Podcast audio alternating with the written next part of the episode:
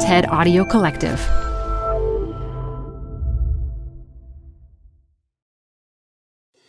Tired of unnecessary payroll errors? Stop them in their tracks. With Paycom, employees do their own payroll. They're able to identify errors and fix them before submission, right in the app. Because no one can afford for payroll to be wrong. Not H R and payroll teams, not leaders, and definitely not employees. Shorted paychecks, timesheet corrections, unentered sick days, missing overtime hours, and expense mistakes are, well, unnecessary for everyone. Manage the process to make payday right with Paycom. Learn more at paycom.com slash soundrise. That's Paycom. dot com slash soundrise. Hi, I'm Debbie Millman. Canva is great for designing visual content for work, no matter what industry or department you work in. Nail your next presentation with Canva presentations. Start with a professionally designed template and use it as a springboard for your design. It's a serious time saver. Time to present but can't be there in person? Enter Canva Talking Presentations. Record yourself presenting and add your talking head to your slides so your audience can watch your perfected presentation anywhere, anytime. Start designing today at canva dot com. Designed for work. The new season of Design Matters with Debbie Millman starts in April. The episode you're about to listen to originally dropped in February of twenty twenty-one. It requires a lot of energy and effort to change your mind. It also often requires admitting that you were wrong, which then calls into question, okay, do I have good judgment? Am I an intelligent person? Those are questions we don't like to ask about ourselves. And yet, I would so much rather find out that I was wrong so that now I can get closer to right than just continue to be wrong. From the TED Audio Collective, this is Design Matters with Debbie Millman. For seventeen years, Debbie Millman has been talking with designers and other creative people about what they do, how they got to be who they are, and what they're thinking about and working on. On this episode, Debbie talks with organizational psychologist Adam Grant about rethinking our assumptions. If you don't feel a little bit embarrassed by some of your prior opinions and assumptions, then you're not growing. If you asked a child what they wanted to be when they grew up and they said, I want to be an organizational psychologist, you might think, hmm. But if you watch one of Adam Grant's TED Talks on finding meaning and motivation at work, you might think, that kid was onto something. Adam Grant is a professor at Wharton School of Business, where he's been the top-rated professor for nearly a decade. He's been recognized as one of the world's ten most influential management thinkers.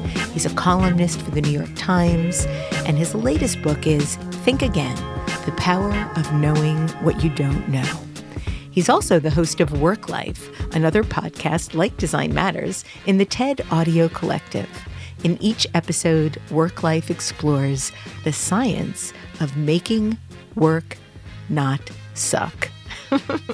Adam Grant, welcome to Design Matters. Thanks, Debbie. I'm glad to be here, although I can assure you it's all downhill from here. Well, let's let's let our listeners be the judge of that. Adam, is it true that in one of your more recent class evaluations, one of your students stated, while Professor Grant acts all down with pop culture, he secretly thinks Ariana Grande is a font in Microsoft Word. I wish. False, sadly. Uh, that I think that comment belongs to a former professor here named Michael Sinkinson, ah. uh, who earned that honor. And sadly, I cannot take credit for that line. Oh, okay. Well, I have a couple of other course evaluation comments I'll share with you later, but we'll get to that later. Adam, you grew up in West Bloomfield, Michigan. Your dad was a lawyer, and your mom was an English teacher.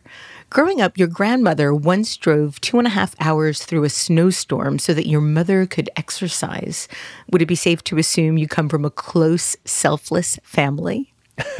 I think I think there's variation in every family, but I had some extraordinary role models when it comes to generosity, for sure. When you were in the second grade, I understand that you not only knew the names of all the Detroit Tiger players at the time, you also knew the names of everyone who had ever played for the team. Were you really that into baseball? I didn't really have anything else to do, so I, I guess so. My grandmother had taught me to read baseball standings and statistics when I was seven, and for some reason it just lit a fire under me, and I wanted to learn everything I could about the game, and I think it's safe to say I've forgotten now most of what I knew. But oh, really? w- once upon a time, I was definitely obsessed with sports. As you were growing up, you've said that you would laser lock into one thing, which is something you use every day in your job now. And this manifested in your interest in Nintendo video games. And much has been written about this, but I do want to share some of it with my listeners. Uh, you would play for seven or eight hours a day without even getting up. And this was reported in the April seventeenth, nineteen eighty-nine edition of the Detroit Free Press, which features you sitting cross-legged on the floor. This is when I really wish the podcast was a video cast. Um, your eyes zombie-like beneath a curly mop of brown hair, your mouth open, staring at the T V. And the headline reads, "The Dark Side of Nintendo." So at that point in your life, would you say you were addicted? No. I wouldn't, because I felt like I had complete control over the behavior. It was a choice I was making. Mm-hmm. I had a goal. I wanted to master every game that I got. I didn't succeed at all of them, but I have a vivid memory of that reporter coming. And wait, I'm sorry, my assignment is to play Nintendo? How do I how do I get this every day? Uh, but I, I picked Metroid, which was a game that I had gotten to the very end of but couldn't beat the final boss over and over and over again on. And so I just felt like I wasn't happy when it was time to turn off the Nintendo, because that was blocking me from achieving my goal. It wasn't like I was craving it or I couldn't function without it or the behavior was con- controlling me, right? I was like... I mean, it's it's the same mentality I have now when I'm writing a book or when I'm preparing to give a TED Talk, right? It's, I have a goal, there's an idea that I want to get across, and I'm not thrilled if somebody tells me I have to put it aside if I'm in the process of, of focusing and concentrating. So it's sort of being in that zone. Yeah, it's finding flow, right? I was totally absorbed in, Cal Newport would call it deep work. I think at the time it was deep play. And are you still interested in video games at all? Well, yeah. I mean, how could I not be? Uh, Nintendo Switch is probably my current favorite, and I play Mario Kart with our kids, and our seven-year-old beats me sometimes, which is either maddening or awesome. Impressive. Either way. Um, you mentioned sports and collecting other cards besides baseball. You were interested in high school in basketball, diving, and magic, and your focus on all three was rather formidable. While playing basketball, I read that you would not allow yourself to stop until you made twenty-three consecutive free throws, even if it meant missing dinner. What happened when you didn't make the basketball team in high school?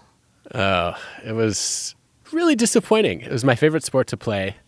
I spent hours on my driveway shooting, and I went to sixth grade tryouts. I didn't make it. I went to seventh grade tryouts, got cut. And eighth grade, I was very confident that I was finally going to make the team and didn't make it.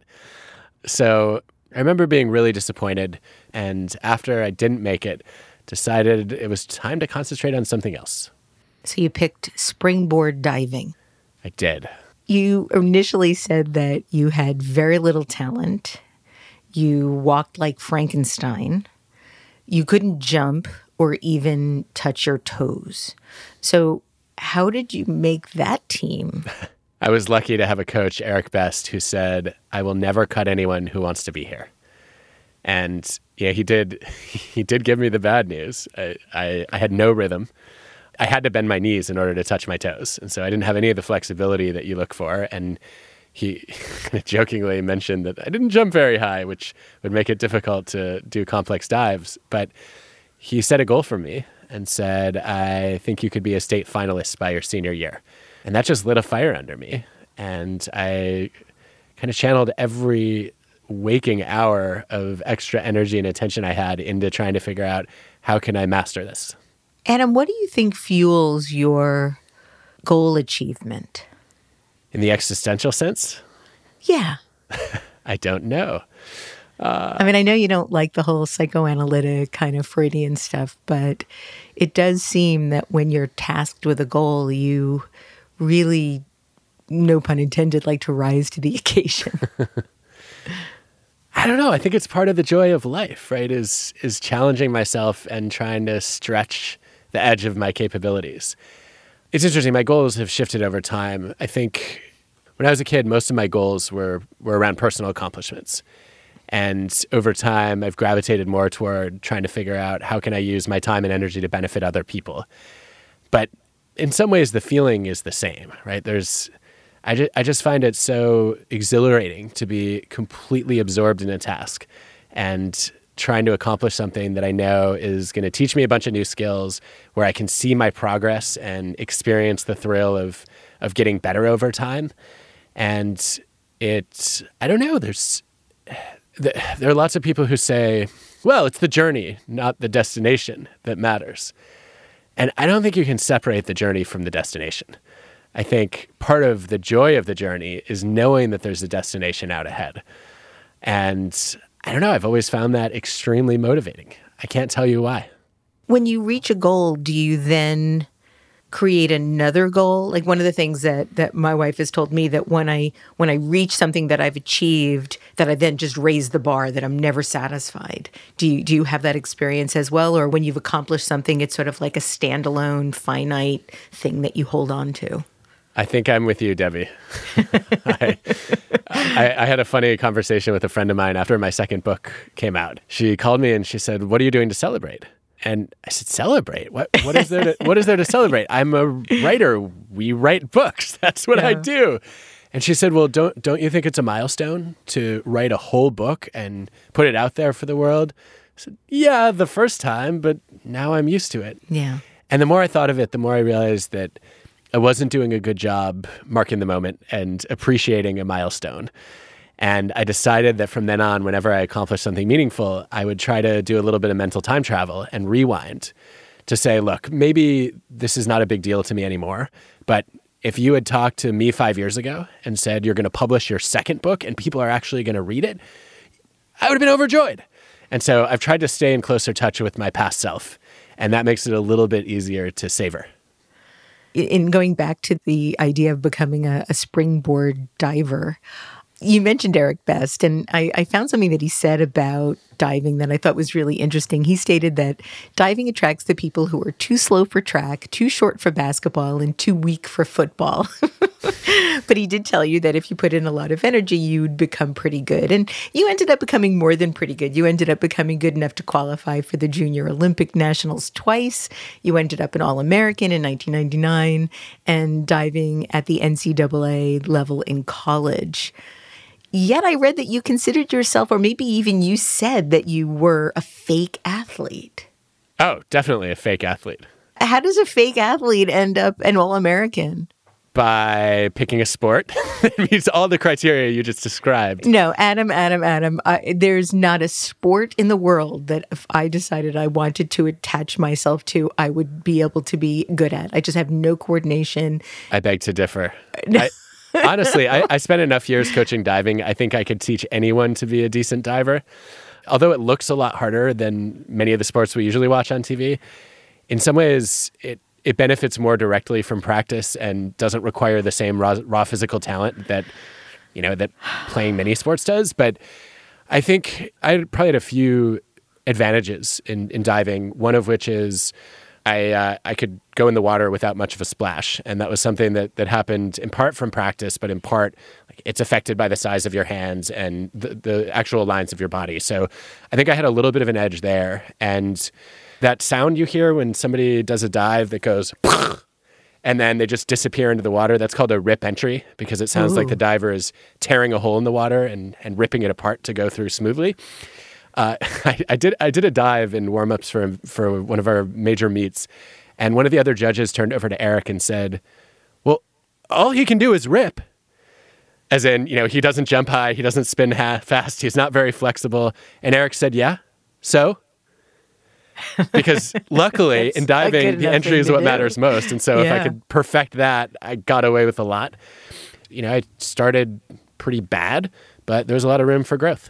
In September of your senior year of high school, you had a dream that you went to Harvard. So you decided to apply. You didn't tell anyone about the application. Why not? I didn't think I was going to get in. And I also wasn't sure... I wasn't sure if I wanted to go, if I got in. It was, I just sent out the application on a whim. And I didn't want I didn't want anybody judging me on the basis of whether Harvard deemed me worthy or not, and then also whether uh, whether I, if I got in, decided to go or not. What was the reaction when you did get in? I remember being shocked and excited and then a little bit apprehensive, wondering, am I going to be the dumbest person there? And will I have any friends? Uh, but as I got over that, as I started meeting future classmates, I realized actually a lot of these students are just regular overachievers like me. Uh, maybe this will this will be a decent experience. You studied psychology, and when you told your folks about your decision, you found out that your dad had been a psych major. You'd never known that before when he was in school. And your mom had a psych minor. Um, and you stated that you grew up as a kid thinking that normal families say things like self-fulfilling prophecy. What were you thinking that you wanted to do professionally at that time? I had no idea. I, I had a list of things that I knew I didn't want to do. So I had ruled out med school because mm-hmm. I was... just grossed out by biology. I thought about psychiatry, but I wanted to work on the regular problems that we all face as opposed to just pathology. And I also didn't think I had the patience to sit with one client at a time and talk through problems. So I didn't know. Uh, I decided for a while that I was going to be a diving coach because I love trying to pay forward what I learned from Eric. I also just, I got so much joy out of helping young divers overcome their fear of heights and taking them through the process that I went through, which is suddenly discovering I can accomplish things that I never thought I was capable of. And it was such a, just an incredible experience of, of personal growth and confidence building for me that I just had a blast creating that or trying to facilitate that for others. And so I thought for a while that diving was going to be my career. You also were practicing magic at that time. And I read that you would often practice in front of the mirror for hours at a time. So what kind of magic did you like? Do you still practice? And at that point, did you consider becoming a professional magician? A Darren Brown kind of person? No.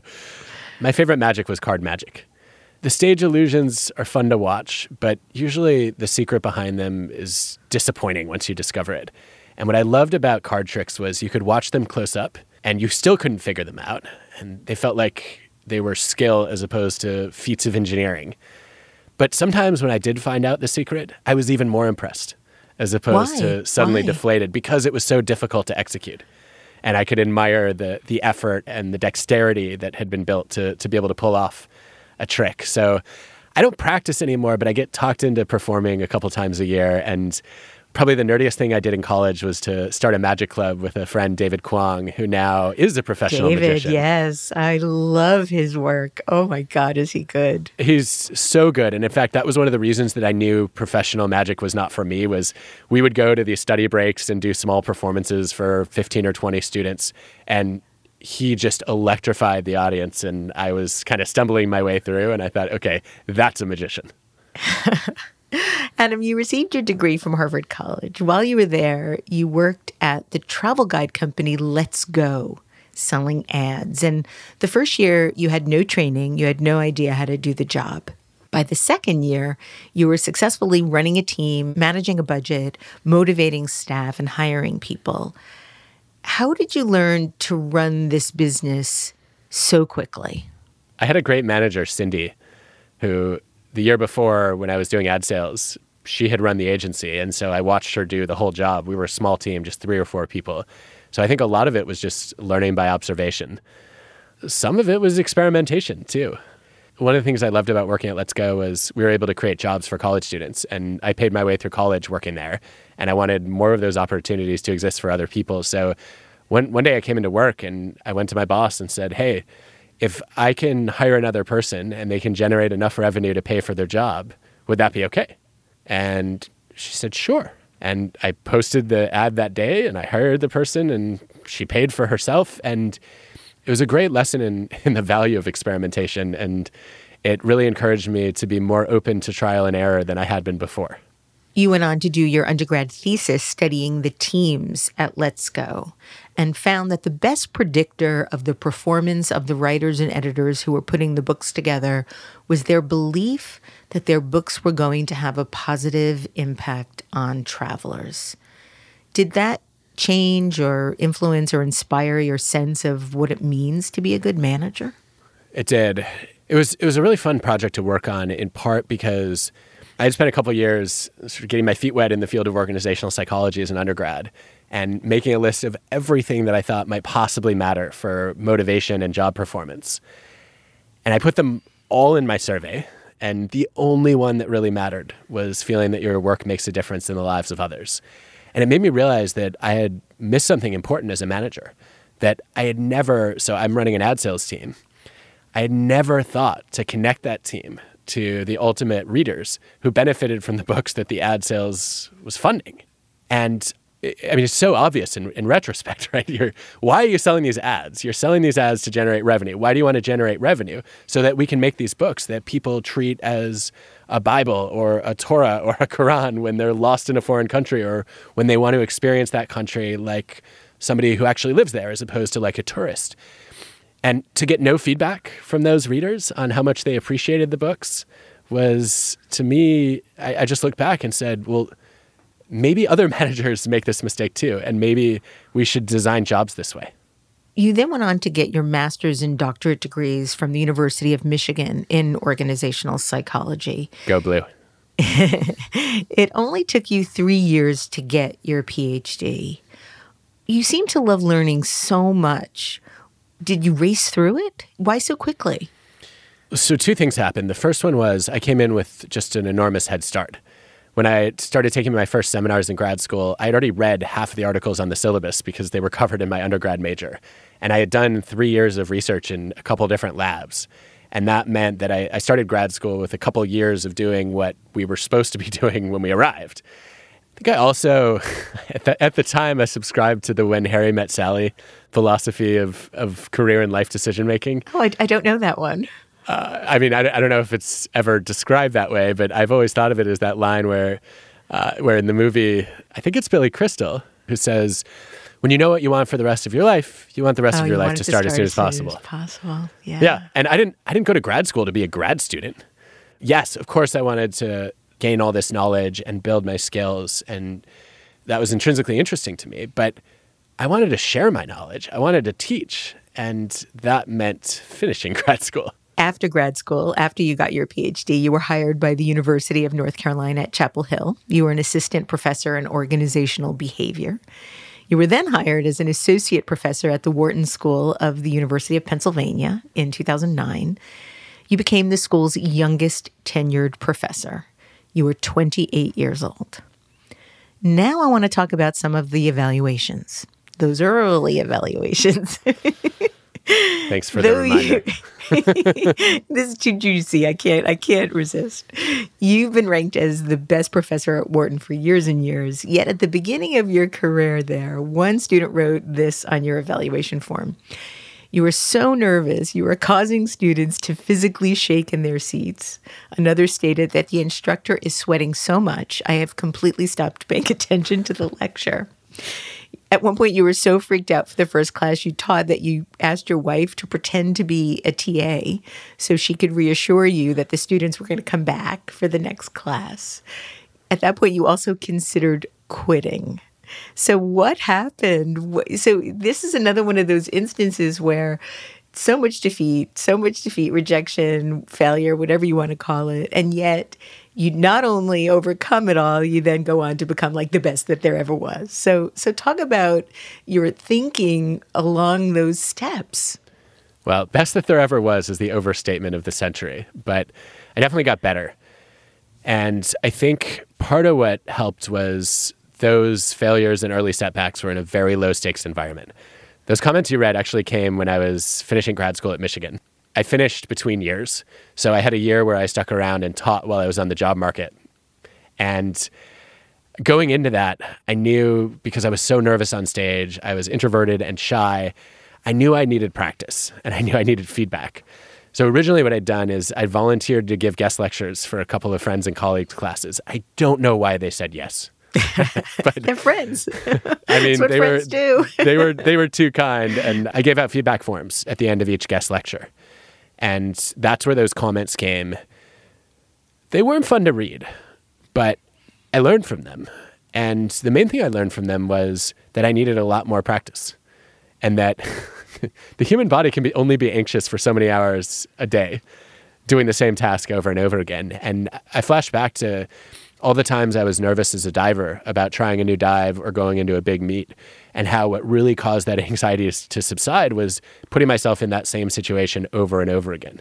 And I guess what I learned from that was I needed to practice under conditions that were more similar to performance.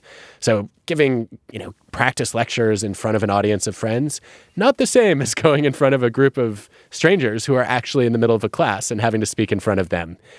And doing that helped to ease some of the anxiety. I also saw in the feedback forms, I asked for criticism, but some people put in compliments unprompted. And even the criticism, some of it was, well, why don't you do more of this? I really liked that part of the lecture. And it helped me see that no matter how nervous I was and how awkward I was in front of the class, that I had something to offer.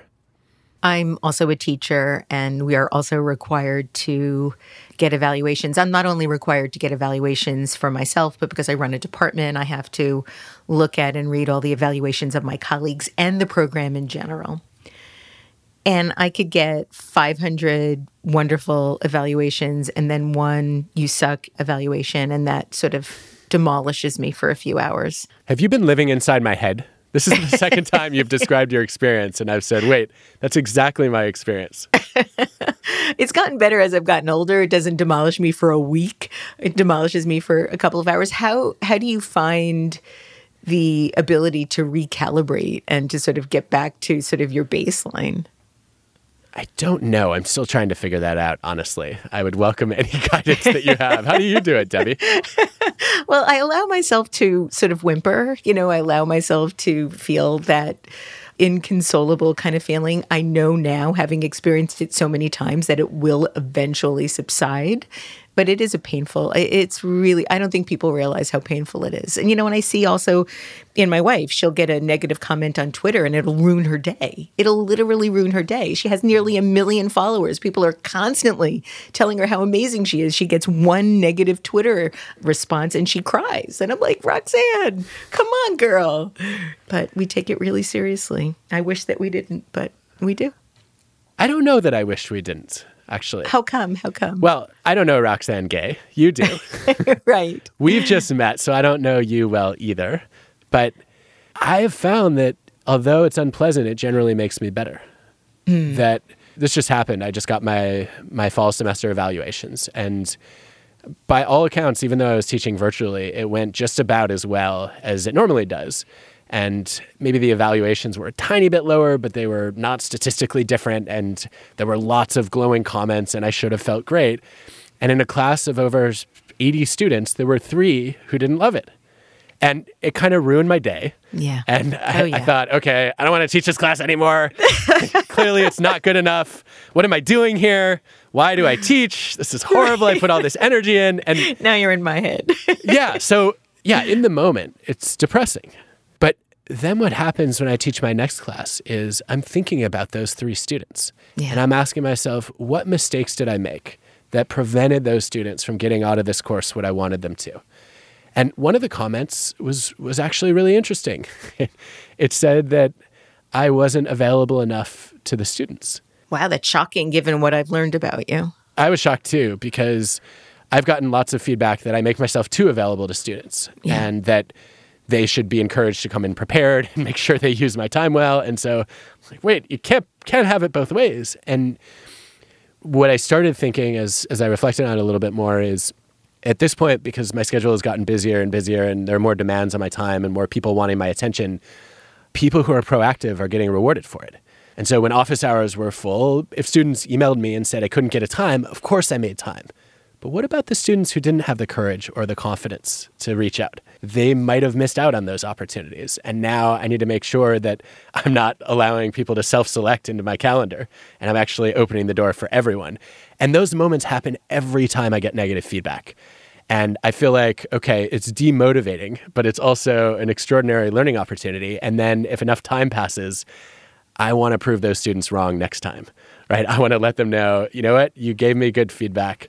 And I don't ever want another student to think about my class the way that you did. And so I'm going to try to change this. You asked what techniques I might have. I have a fortune cookie, fortune, taped on my laptop, which is the best advice I've ever been given, which is avoid compulsively making things worse. That's great. Isn't it the best? That is such a good fortune cookie.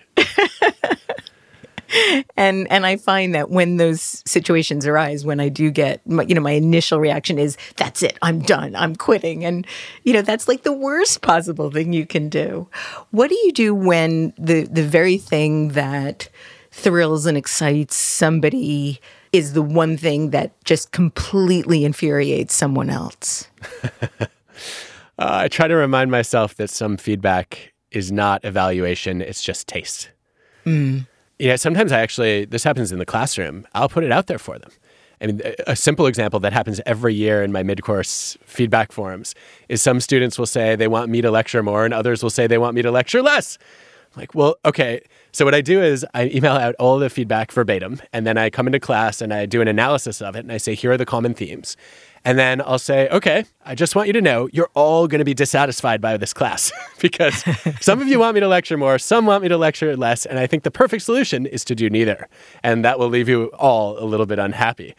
And usually the response to that is, oh, all of a sudden I realize that just because I have some feedback doesn't mean it's correct or it applies to everyone.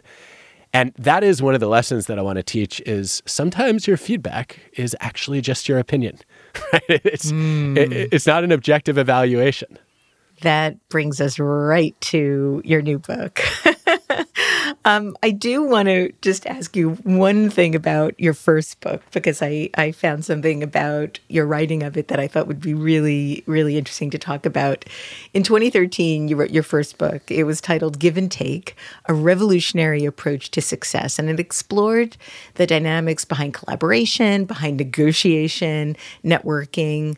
But I read that you threw away one hundred two thousand words of the first draft, which was only one hundred three thousand words total. And you felt like you were never going to write a book and couldn't make it as an author. Uh, a friend and mentor told you that he didn't even know if anyone would be able to finish reading the book after he read the first draft. So how did you handle this and ultimately rewrite and finish the book? That is all true. I love that. The backstory is when I decided that I wanted to write a book, I'd just gotten tenure and I felt like I didn't have an excuse anymore just to write for academics, that I wanted to try to share my ideas more broadly. And it was my students actually who talked me into it and said, you have to, you have to start making some of your insights and your data available to people who don't come into your classroom. And I'd read some incredible books that helped tilt me in this direction of organizational psychology. And I was excited about the idea of trying to write one of my own. And I got introduced to a bunch of literary agents and was thrilled to sign with Richard Pine. And Richard said, okay, write me a book proposal. And he sent me some samples and I started working on it. And I went into Nintendo mode and said, all right, well, I have a goal. I'm going to I'm going to write the best proposal I can. And I just, I woke up the next morning, I started writing, I had all these ideas and all of a sudden I couldn't stop. And after a couple months, instead of the proposal, I accidentally had written the book. Accidentally being the operative word here. Yeah. No, it, it was an accident because I think Richard asked me for a proposal in June. And I sent him a draft of the book in August when he checked in and said, hey, how's the proposal going? And I said, well, actually, I wrote a draft of the book. And he called me and he said, I don't even think some of your academic colleagues will want to read this. And I couldn't figure it out at first. And then I realized I'd gotten so lost in the weeds of all the studies that were interesting to people in my field that I just completely missed the big picture. And Richard gave me some advice that has been one of the most pivotal ideas that I've focused on whenever I write. He said, write like you teach, not mm-hmm. like you write journal articles. And all of a sudden it clicked that bringing ideas to life and animating them and making them interesting and personal and practical, that's what we do in the classroom. And if I channel that, I can do more of that on the page. And so I, yeah, I kept about a thousand words. I couldn't let go of a few, but the rest I, I threw out and started over. And there are lots of things I would rewrite today and rethink if I could, but it was a much better book than the first draft. Adam, why do so many people have that same knee-jerk reaction when encountering some sort of obstacle? You do it, I do it. I was listening, my brother was having a, a conference call Uh, while I was in the car with him. He was talking to an associate, and things were going really badly. He's a doctor. After the call, he he hung up, and he was frustrated. He's like, "That's it. I'm I'm quitting." And I'm like, well, "You know, you're not. you know, you're not going to quit over one disagreement with a colleague." Why do we jump to that conclusion so quickly? That's a great question. I think a simple explanation would be too many people have fixed rather than growth mindsets.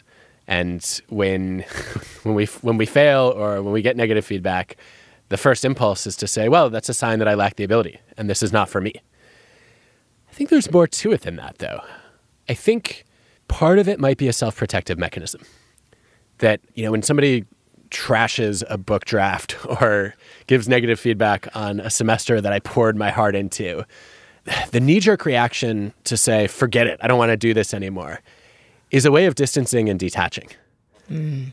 Because in the moment, if if I'm completely focused on, okay, well, yes, this is this is my identity, these are my core values, this is who I am, it's going to hurt a lot more. And by saying, you know what, I don't need this, or maybe this isn't for me, I no longer feel the same level of intense pain around it. And it allows me to then say, all right, that class wasn't me. That was just an activity I did for a semester. That book draft isn't who I am. It's just a tiny snapshot of my thoughts in a bunch of days. And that allows me to see the work more clearly and analyze it in a less defensive way. Um, but also then to really ask myself the question, well, should I keep doing this? Is this a good time to change course? Or am I going to escalate my commitment to a losing course of action, which too many of us do on too many projects? Yeah. What do you make of that? You know, my first knee-jerk reaction to that is, yeah. Um, I think it may be an opportunity to sort of put some distance to then try to reorganize your feelings around it. Um, but I also think it comes from early trauma where we're hurt by something, and then in an effort to not be hurt anymore, we retreat. Yeah. For me, at least, and my brother, who were socialized in exactly the same way, it was so interesting for me to witness that because I thought, oh, wow, we both do that exact thing in the exact same way. I wonder if that's how we were sort of trained to deal with rejection or challenging obstacles. Yeah, I, I can see that. And w- one of the things I, I ended up thinking through really for the first time while I was writing Think Again was so many people experience an emotion and then start to internalize it as if, well, okay, that's my feeling, so it must be true. Fact. Yeah. And like, no, no, no. The emotion you feel after an intense event happens, that's just a rough draft. And you would never, you're a designer, you're an artist, right? You're also a brand consultant. You would never frame your first draft. Right. What you would do is you'd put it out there and then say, all right, let me let me now look at it with more a more critical eye and with a little bit more distance. And let me gather some feedback from other people. And it's surprising to me that we don't do that more often and more deliberately with our emotions. Mm, to say, okay, you know, yep. any any time you get some feedback or you get rejected or you fail and it makes you angry or depressed or you have some regrets, those are teachable moments. Right? I think disappointment is often a lesson in preparing more. I think anger is a lesson in standing up for yourself. I think regret is a lesson in doing some rethinking in the moment as opposed to just in the rearview mirror. And I don't think we learn those lessons enough, and we don't spend enough time then revising the emotions that we ultimately think better capture what the experience was all about. Your first book went on to be a bestseller, millions and millions of copies. You've gone on to write many other books, one with Sheryl Sandberg, one with your wife. So let's talk about your beautiful new book, which is titled Think Again: The Power of Knowing What You Don't Know. First, congratulations on such a good book. Thank you. I'm really honored that you read it, let alone liked it. It's this is this is that that weird phase of book writing where I've rethought a bunch of things, but it's too late to change them right now. And you rethought, rethinking. Yeah, which, you know, it would be ironic if I didn't, right? Right. Think Again examines how and why we believe things and what it takes to rethink the way we think. And early on in the book, you state, we don't just hesitate to rethink our answers. We hesitate at the very idea of rethinking. Why do we do that? I think we do it in part because of the fear of regret. Mm. As you know, there's evidence that students are reluctant to change their first answers on a test, even though on average it improves their score. And that's in part because if if you had the right answer and then you undid it, you would just beat yourself up over that for hours, days, maybe weeks if it was important. Whereas if you did the opposite, right, and you said, okay, uh, I'm going to stick to my first answer, and I should have changed, but I didn't, there's not really anything to punish yourself over, right? Because it's not like you, you were so confident that that other answer was right. If... If it had been, you would have been more more excited about it or more attached to it. So I think we're we're hesitant to to not trust our guts, I guess I would say. And then there's also just rethinking requires relinquishing sometimes predictability and control and sometimes belonging as well. That if I'm going to let go of an opinion that I held dear or some knowledge that I believed was true, I might be outcast by the group I belong to, right? I'm no longer part of my tribe. And also, you know, I, I don't really know then what's real and what's fact and what's fiction. And that can make it a little bit more difficult to navigate a complex world. One thing that blew my mind was the notion of humans being cognitively lazy. I learned that we're mental misers, and I had never heard that term before, and have since, of course, now heard it three times. Now it's on my radar. um, we often prefer the ease of hanging on to old views over the difficulty of grappling with new ones. Why is that so common? Why is cognitive laziness something that many of us suffer from? I think, Debbie, that too many of us prefer the comfort of conviction over the discomfort of doubt. Hmm. And it requires a lot of energy and effort to change your mind. It also often requires admitting that you were wrong, which then calls into question, okay, do I have good judgment? Am I an intelligent person? Those are questions we don't like to ask about ourselves. And yet, I would so much rather find out that I was wrong so that now I can get closer to right than just continue to be wrong. But that takes a certain self-awareness and a certain confidence about your ability to continue to be who you are. And and I think so many people hold on to things. As you said, this is the consensus. I'm I'm surrounded by like-minded people. You know, that's why we all wear Nike shoes or carry iPhones and show them to others. You know, we feel safer and secure, more secure in, in groups of like-minded people. Once we have to rethink, it's very vulnerable making. It is. And I, I think we analyze this exactly backward, right? Because mm-hmm. I've started to think now, and I, I really only landed at this after I finished writing Think Again. I've started to believe that if you don't feel a little bit embarrassed by some of your prior opinions and assumptions, then you're not growing. Yeah. I think about this all the time with work. You know, I, I talk to writers frequently, I'm sure you do too, who can't bring themselves to read their earlier books, or artists who don't want to look back at their old paintings because, I don't know, they're, they're just overwhelmed with this sense of, I might be incompetent and I can't believe I put that out in the world and I'm just mortified. And I think that's exactly what we should be doing, because that's how you see the progress you've made. That not only has your taste improved, but also your skill has grown. And I think that that embarrassment at past work is actually a sign that we've gotten better. And those times when we, we look back and say, okay, I was wrong or that was stupid, um, those are moments that really signal to us that we've learned something. You know, I, I have been going through old journals recently, trying to sort of figure out some past stuff, and I, I have been for years saying, I don't understand how I'm getting so much older. I still feel like the same person I've always been. And I still feel like I'm I'm the same person I was at sixteen. I'm like, no, no, no. I read that journal. That's not a, even the, the D N A of that person isn't even the same. And thank God for that. Yeah, that's ex- that's exactly where we want people to land, right? Is to right. say, okay, I of course there's some connection between your current self and your past self, but the more distance exists, the more you can see your own evolution. Hi, I'm Debbie Millman. Canva is great for designing visual content for work, no matter what industry or department you work in. Now your next presentation with Canva Presentations. Start with a professionally designed template and use it as a springboard for your design. It's a serious time saver. Time to present but can't be there in person? Enter Canva Talking Presentations. Record yourself presenting and add your talking head to your slides so your audience can watch your perfected presentation anywhere, anytime. Start designing today at canva dot com. Designed for work. As difficult as, as it is for us to rethink our own ideas and beliefs, you write how we're awfully quick to recognize when other people need to think again, and you write this about that phenomena. We question the judgment of experts whenever we seek out a second opinion on a medical diagnosis. Unfortunately, when it comes to our own knowledge and opinions, we often favor feeling right over being right. In everyday life, we make many diagnoses of our own, ranging from who we hire to whom we marry. We need to develop the habit of forming our own second opinions. Adam, how do you go about doing that?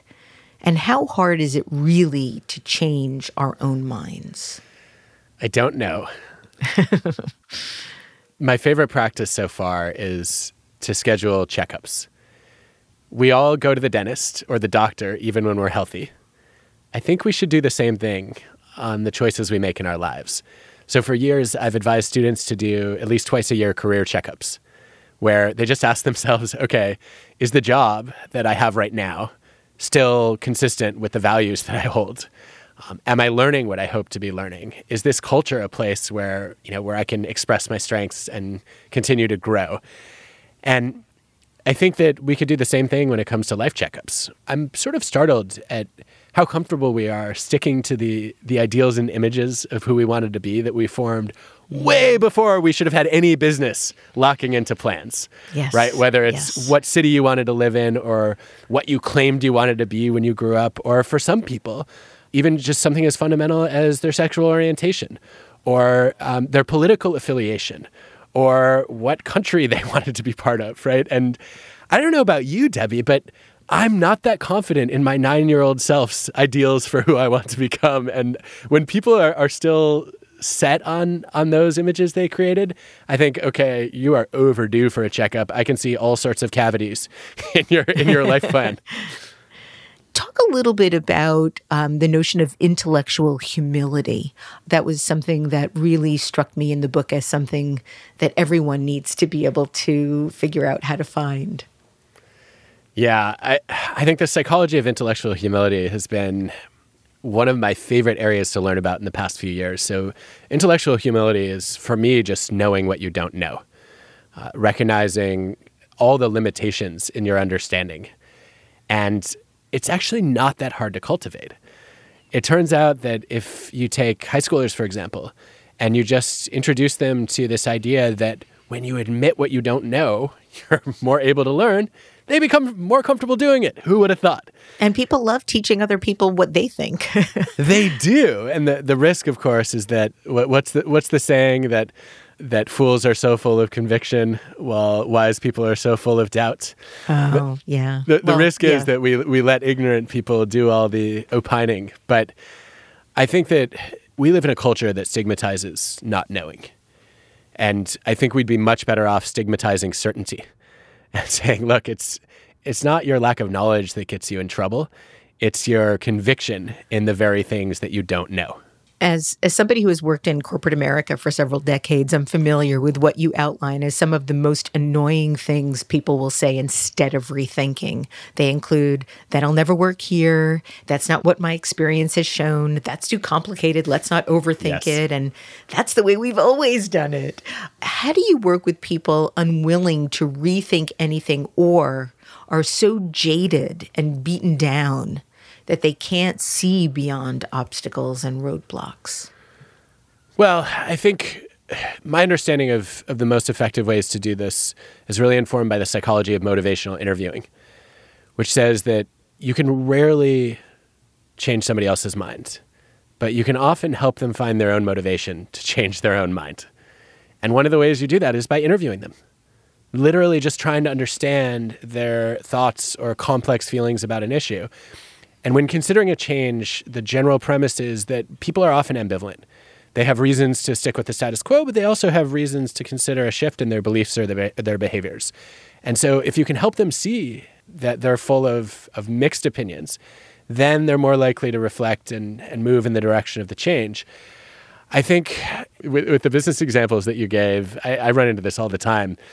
And my favorite place to start is to say, that's not the way we've always done it. That's not how we do things. You know where they said things like that? BlackBerry, Blockbuster, Kodak, and Sears. What do you think of that? Yeah. They usually will laugh a little bit and say, well, we don't want to be like them. You know, what, what are your concerns? And then that opens up a dialogue. In other cases, what I've done is I've just said, look, if you didn't value my expertise, why did you call me? Why am I here? I'm not really sure. Uh, and just let's call out the elephant in the room. And then they'll say, well, you know, I, I, I think you do have relevant knowledge, but obviously you haven't worked in my company or my industry. And I'll say, you are absolutely right. I know nothing about, you know, about your specific world. I am a specialist in being a generalist when it comes to industries.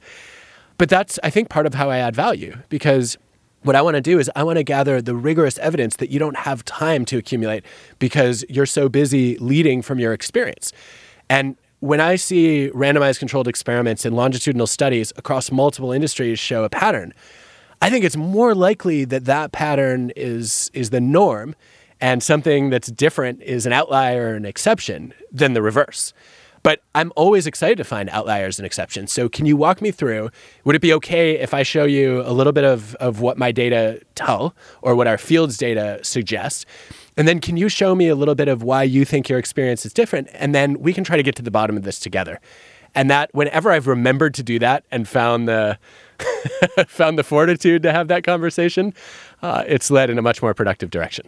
You mentioned just a moment ago uh, the opining, overconfident people. Um, and you quote Charles Darwin in Think Again and state, ignorance more frequently begets confidence than does knowledge. And you write about how, in theory, confidence and competence go hand in hand, but in practice, they often diverge. Why is that? Well, the most popular explanation for that divergence is the Dunning-Kruger effect. Yes. And the basic finding there is that the people who are most overconfident about their knowledge and skills are the people with, in many cases, the least knowledge and skill. Uh, and it's not just ego, right? The David Dunning observation is that when you lack the knowledge and skill to produce excellence, that often means you lack the knowledge and skill to judge excellence. Mm. I know very little about art, and by very little, I mean nothing. And so I could believe that I'm a great art critic because I don't even know what it takes to be a good art critic. Uh, and that that means that in a lot of cases, as I learn a little bit, my confidence climbs quickly and my competence doesn't. So the less intelligent we are in a particular domain, the more we seem to overestimate our actual intelligence. That is the case. Although I, I should Boy. say total beginners are, are often immune to this effect. If you literally know nothing, you're not going to walk around acting like you're a genius. It's when you gain a little knowledge that it starts to become precarious. It's so interesting. I recently, and it's somewhat sad to admit that it's a fairly recent understanding of myself, that when I don't know something, I tend to disregard it as important. I can't even believe I'm saying this, but And it's one of the things that I, I've realized in reading your book. I I tend to disregard something that I don't think is relevant, only to then find out that it's relevant. And then I'm super embarrassed and humiliated that I ever could have considered the possibility that it was irrelevant. Well, once again, I've had the exact same experience. Oh, so humiliating. What's behind that? It seems, as I hear you talk about it, it seems like part of it is just the the high attentional filter strategy of being productive. To right. say, if I allow my curiosity to get the better of me and I just, I lower all my attentional filters and anything can come in, I will literally never get anything done because there's always something new to learn. How much of You're that is your experience? You're our, being our... kind to me. I don't know. I mean, I'd like to think that. I'd love to think that. I just think that it's sort of a tendency to disregard something that I don't know because of what not knowing about it might reveal to me about who I am. Is it revealing to you or is it revealing to others or both? Oh, to others. Yeah, to others. Yeah. Yeah. Because I was going to yeah. say, it, it sounded like image more than identity for me. I think you're probably right. I think you're probably right. But I, I also find myself more in the category of people whose competence exceeds their confidence. So I tend to, I have more self-esteem issues than I'd like to admit. Well, welcome to the club. It, it is interesting though, because I think I think so much of this, you know, confidence exceeding competence trap is people getting obsessed with proving themselves instead of improving themselves. Ah, oh, and it's it's so just good. It's such a basic distinction, but I mean, how many times I'm I'm embarrassed by the number of times I've sort of acted like I knew what someone was talking about when I was just clueless in a conversation because yeah. I didn't want to look like the idiot in the room. Right. When the first thing I should have done as, you know, a person who aspires to be humble and curious is to say, you know, I actually have no idea what you're talking about. Could you please explain to me what in the world that means? And yeah, and it's so funny how people do that. I talk to my students about this all the time because then when somebody thinks that you do know what it is, then they want to go deeper and then you're in this yes. downward spiral of shame. Yes. Because you can't say anything meaningful. And then, of course, they know that you're lying. Oh, you just and keep so digging turn- a deeper yeah, hole. It's, yeah. Yep. Adam, one of my favorite parts of your new book is about conflict. And in Think Again, you reveal that you've always been determined to keep the peace and suggest that it may be because your group of friends dropped you in middle school, or it may be genetic, or maybe it's because your parents got divorced. Whatever the cause, in psychology, there's a name for your affliction, and it's called agreeableness. And it's one of the major personality traits around the world. So would you define yourself as a people pleaser? Oh, definitely. And I think that's part of why it hurts so much when I get negative feedback. Right, because it, it feels like I've I've violated the core of not only my personality but my being. Uh, so, that, so that, that disappointment defines you. It defines you in that moment. Yeah, it, it I I wish it didn't sometimes, but it's also then it becomes part of that motivation to improve. To say, well, I don't want to let these people down. You you also write how agreeable people don't always steer clear of conflict. And this is something I really want to learn more about and sort of practice in my own life. And I read that though you're terrified of hurting other people's feelings, when it comes to challenging their thoughts, you have no fear. So why the difference? How how do you sort of manifest these different states of mind about and through conflict? I really wasn't aware of it until until I was writing the book, because I felt for a long time like there's this contradiction in my personality where on the one hand, I want to please people and social harmony is extremely important to me. And some of my student feedback for years has been that I'm too supportive of stupid comments. I've had students write that over and over and over again. Yeah. Like I want to encourage everyone. And at the same time, I've been called a logic bully. And I've had people complain that I'm too challenging and Uh, maybe too direct with some of my constructive criticism. Like, well, how can these two tendencies exist in the same person? Well, the more I've studied agreeableness, the more I've realized it's really about social inclusion and belonging.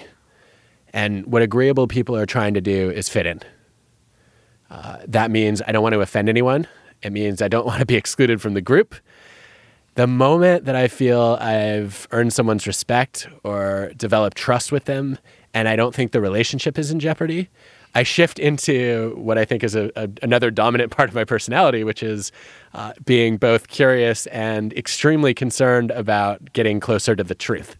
And that means if somebody believes something that I think is incorrect or not supported by data, that I feel like it's my moral responsibility as a social scientist to try to set the record straight. And that's something we see with plenty of agreeable people, right? If if you care a lot about trying to figure out what's accurate, if it's important to you to, you know, to live your life by things that are true, then you have to disagree with people who are believing things that are false. And yet, of course, you can disagree without being disagreeable. Uh, Debbie, I, I have to say, in the, the hour plus that we've known each other now, you strike me also as highly agreeable. Agree or disagree? Agree. But that's a trick question. What else can I possibly say? I think no, a disagreeable very... people would jump on that question. No, I mean, it's been something that I've been working on for most of my adult life, to try to get the nerve to say no more, to establish better boundaries. But on the other hand, I think very similarly, when it comes to the things that I know I know about, which really have nothing to do with my likability, but more my sort of research and data and intelligence, I, I really am very willing to go all in, you know, very quickly and and really fight tooth and nail about what I believe. But, you know, some, you know, my ex-husband said, you know, Debbie's always persuasive. She's not always right. So. That is a dangerous compliment to receive, isn't it? It really is. It really is. And that's not why we got divorced. Um, you say that some conflict is necessary. The absence of conflict is not harmony, it's apathy. I love that. It's sort of like the opposite of love isn't hate, it's indifference. Yeah. Yeah. You need some of that. Yeah, I think if you don't ever have conflict with people you work with or people you love, then you're either stuck in groupthink, in some kind of filter bubble or echo chamber, or you just don't care enough to disagree with them, which means they're not learning from your perspective. And I think that's an injustice to both of you, or to all of you if it's a team. One of the ways that I learned about challenging someone that is really, really firm in their thinking is to ask the question, how do you know? And its value in conflict is is really profound. Um, can you talk about what that question does, or when the appropriate time to ask that question is? I mean, you're the expert, right? you you wrote Brand it, Thinking. This is yes. What you do for a living. This is what, to me, this is part of the heart of the interaction component of design thinking. Mm. So you tell me. The, the harder thing for me is to know what not to ask. That's the challenge that I have in any in any really good conversation. Like I'll have in front of me now, in talking with you, nine pages of questions. The the hard thing for me is to think about what I should edit out, as opposed to keep asking because of somebody's patience, because of somebody's time constraints. So the how do you know for me is a nice way of of asking somebody in, in some ways to double down. My usual response, and, and this is something that I've grown to use more and more as I've gotten older, is when somebody says something that I find outrageous, I just say, excuse me? Oh, that's good. So it sort of makes it, it forces them to be clear about their own point of view. And I do find that whenever I say, excuse me, you know, with that sort of little polite question mark at the end, up talk, that people tend to retreat. I don't know why psychologically. Psychologically, you need to tell me why. No, I'm just listening to it, and especially watching your facial expression there. It's so interesting. You you look, so it's a great combination of curious and puzzled. Like you're you're kind of intrigued and confused at the same time. Right. And what I think is so effective about that, and I hear it in your voice too, is it comes across as non-judgmental.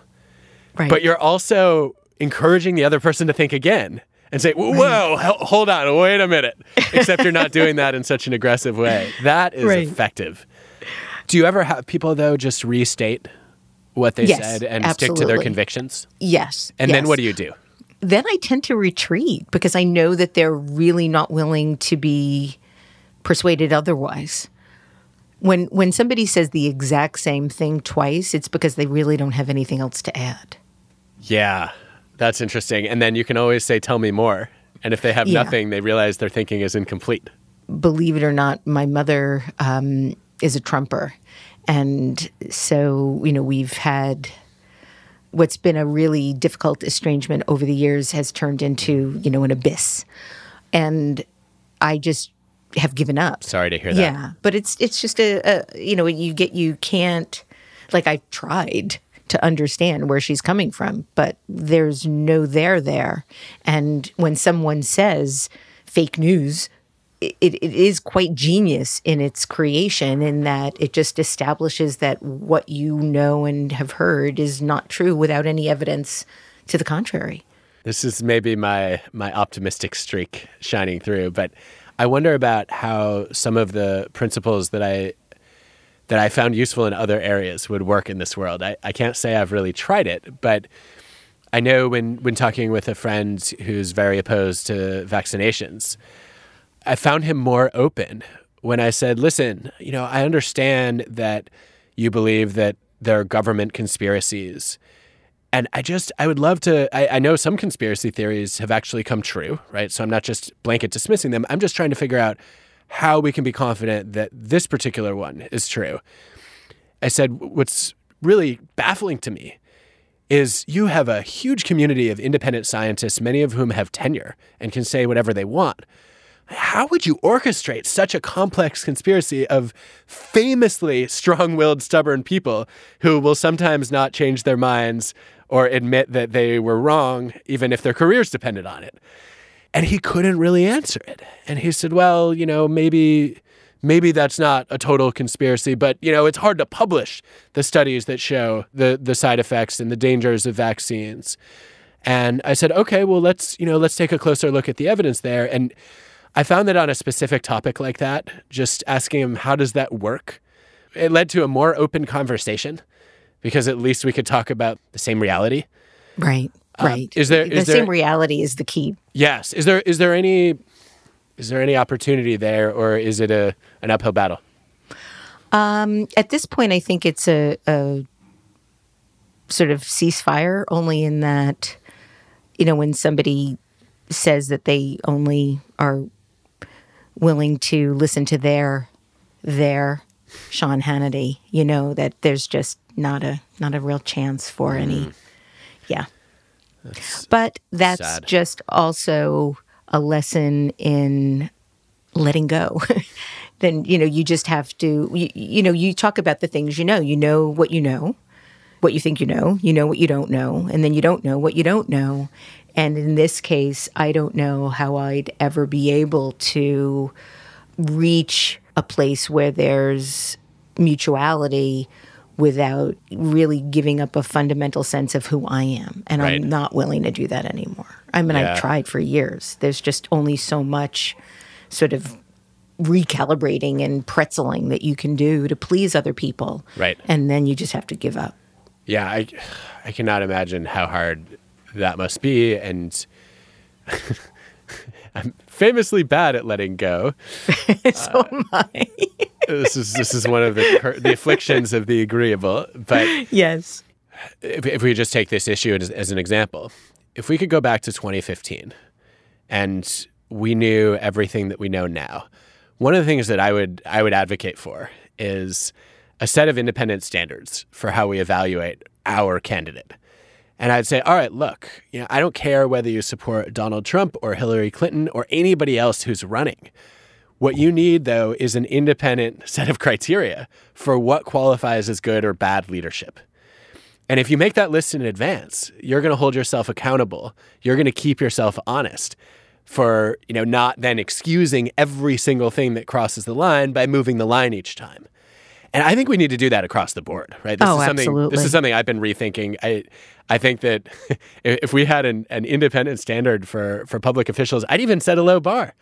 I would say if this person would be fired for their actions, if they were running a public company, which is a very low bar, then they probably shouldn't be an elected official anymore.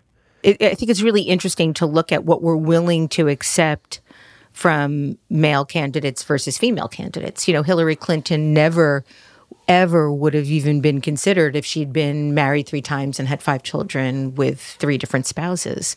And and you talk about quite a bit in the book about the different criteria uh, between men and women and what is acceptable and believable. And and that's also another really interesting big part of the book.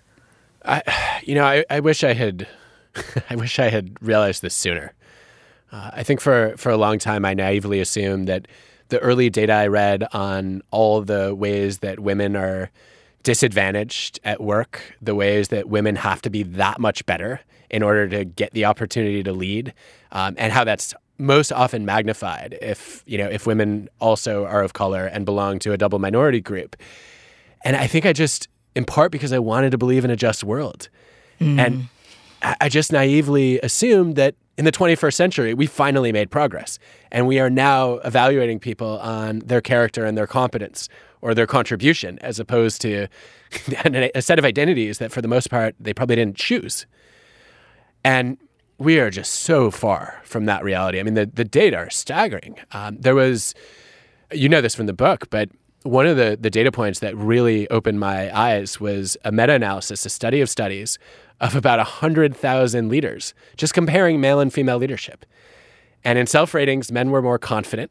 In three sixty ratings, when they evaluated by people who were actually qualified to judge their skill, women were rated as more competent. Debbie, do I think that women are inherently more competent leaders than men? No, I don't think any demographic group has a premium on leadership. Do I believe, though, that women had to be that much better in order to land a leadership position, given all we know about the barriers and biases? Yes. And I'm embarrassed that I didn't come across that sooner. Um, if you're married to a bad feminist, I just feel like I was a bad person to, to not be well, aware of this and not try to do something about it. But you have. You have now. I mean, this is something that we're all socialized to feel at a young age in terms of how we're allowed to extol our virtues, how we're allowed to brag, how we're allowed to have an opinion even. The whole notion of confidence is something that you write about at, at great length in the book, and that's another part of what I loved so much about, about reading your book. You write about how there's plenty of evidence suggesting that confidence is just as often the result of progress as the cause of it. We don't have to wait for our confidence to rise to achieve challenging goals. We can build it through achieving challenging goals. So would you say that courage to take that first step is more important than confidence? Because confidence is only going to come after you do that successfully. I think so. And this this was another moment of rethinking for me, because people talk about confidence all the time. And confidence just doesn't appear out of nowhere. Uh, it usually comes through experience. And generally speaking, confidence grows when uh, when you when you achieve mastery, when you make progress, when you reach a goal that you thought was unlikely for you. And so I wonder if if we've actually created a bit of a cage for people who lack confidence by saying, well, you need to build your confidence in order to go for it. Like, yeah. no, no, no, you need to go for it. And then the hope is through your learning and through your growth, the confidence will come. And Sarah Blakely had such a, a good a good way of capturing this. I, I asked her a few years ago how she had the confidence to start Spanx when she had no experience in fashion or retail. She'd never applied for a patent before. And she said, well, I, I didn't have the confidence that I could do this, but I knew what I'd done throughout my life was I had built new skills and I knew I could learn. And that was confident humility. It was her saying, I don't know how to do this today, but I'm confident I can figure it out tomorrow. And then over time, right, the real confidence comes through saying, okay, yeah, you know what? I was able to apply for a patent because I, I sat in a bookstore and I read a book, you know, about uh, patents for dummies. Yeah, I was I able to build a prototype. Because she couldn't afford it. Yeah.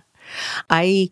over the years have come to realize that confidence is really just this successful repetition of any endeavor. You know, you, the oh, that's a great definition. Ability, you've done this enough times that you can statistically predict that you'll likely do it again. You know, we all have, for those of us that can drive, we have car confidence. And we didn't start out with it, but we have it. Say that again, though. Tell me your definition of confidence again. The successful that. repetition of any endeavor. That's brilliant. I thought about it for a really long time. that That is really brilliant, because what's baked into it is you have to do it successfully and multiple times before the confidence comes. Right. That's such a poignant way of capturing what's missing from most people's ideas of confidence.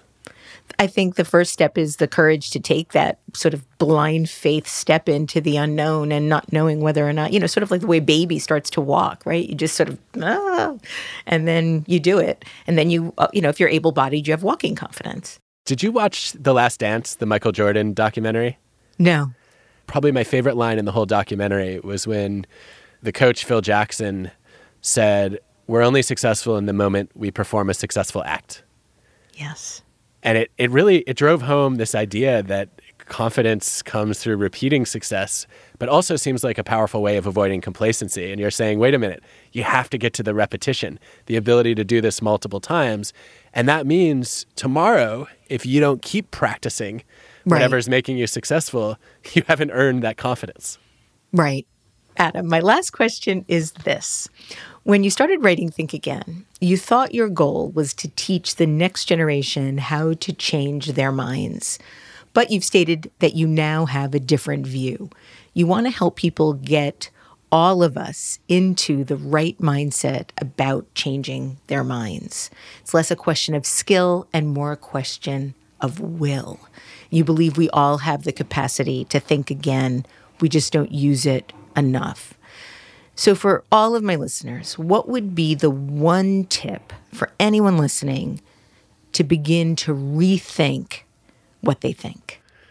Oh, if I had to pick one, the one that's jumping to mind right now is be careful about attaching your opinions to your identity. Mm. The moment that something you believe becomes part of who you are is the moment that it's hard to let it go. And the question always comes up then, well, if if my beliefs aren't my identity, then who am I? What is my identity? And I would say, well, I would prefer to anchor identities in values rather than opinions. Or productivity. That's a whole other conversation. Yes. Yes. Which is also I, really a belief. I'm only as valuable as I produce things. I mean, that's a great example, yeah. Right? Well, what's yeah. what's the value there? The value there is excellence or mastery. And who said that you have to do a certain quantity of work in order to be excellent in a given day? You made that up, right? It's something that too many of us got attached to, probably too too young. And then we really internalized it. I am a hard worker. As opposed to, I am someone who strives for excellence. And there are times when I get there by working less. Adam, this has been revelatory. Thank you so much for helping me rethink so many things I take for granted. And thank you so much for joining me today on Design Matters. This has been such a treat. Thank you for having me. I, I'm floored by how thoroughly you read the book and reflected on it, how much homework you did on my background. Can we be friends? Yes, absolutely. I'd love it. I'd awesome. love it.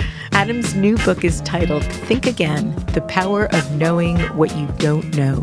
His website is adam grant dot net, where you can find his books and his podcast, Work Life. This is the seventeenth year we've been podcasting Design Matters, and I'd like to thank you for listening. And remember, we can talk about making a difference, we could make a difference, or we can do both. I'm Debbie Millman, and I look forward to talking with you again soon. Design Matters is produced for the TED Audio Collective by Curtis Fox Productions. In non-pandemic times, the show is recorded at the School of Visual Arts Masters and Branding Program in New York City, the first and longest-running branding program in the world. The editor-in-chief of Design Matters Media is Emily Weiland.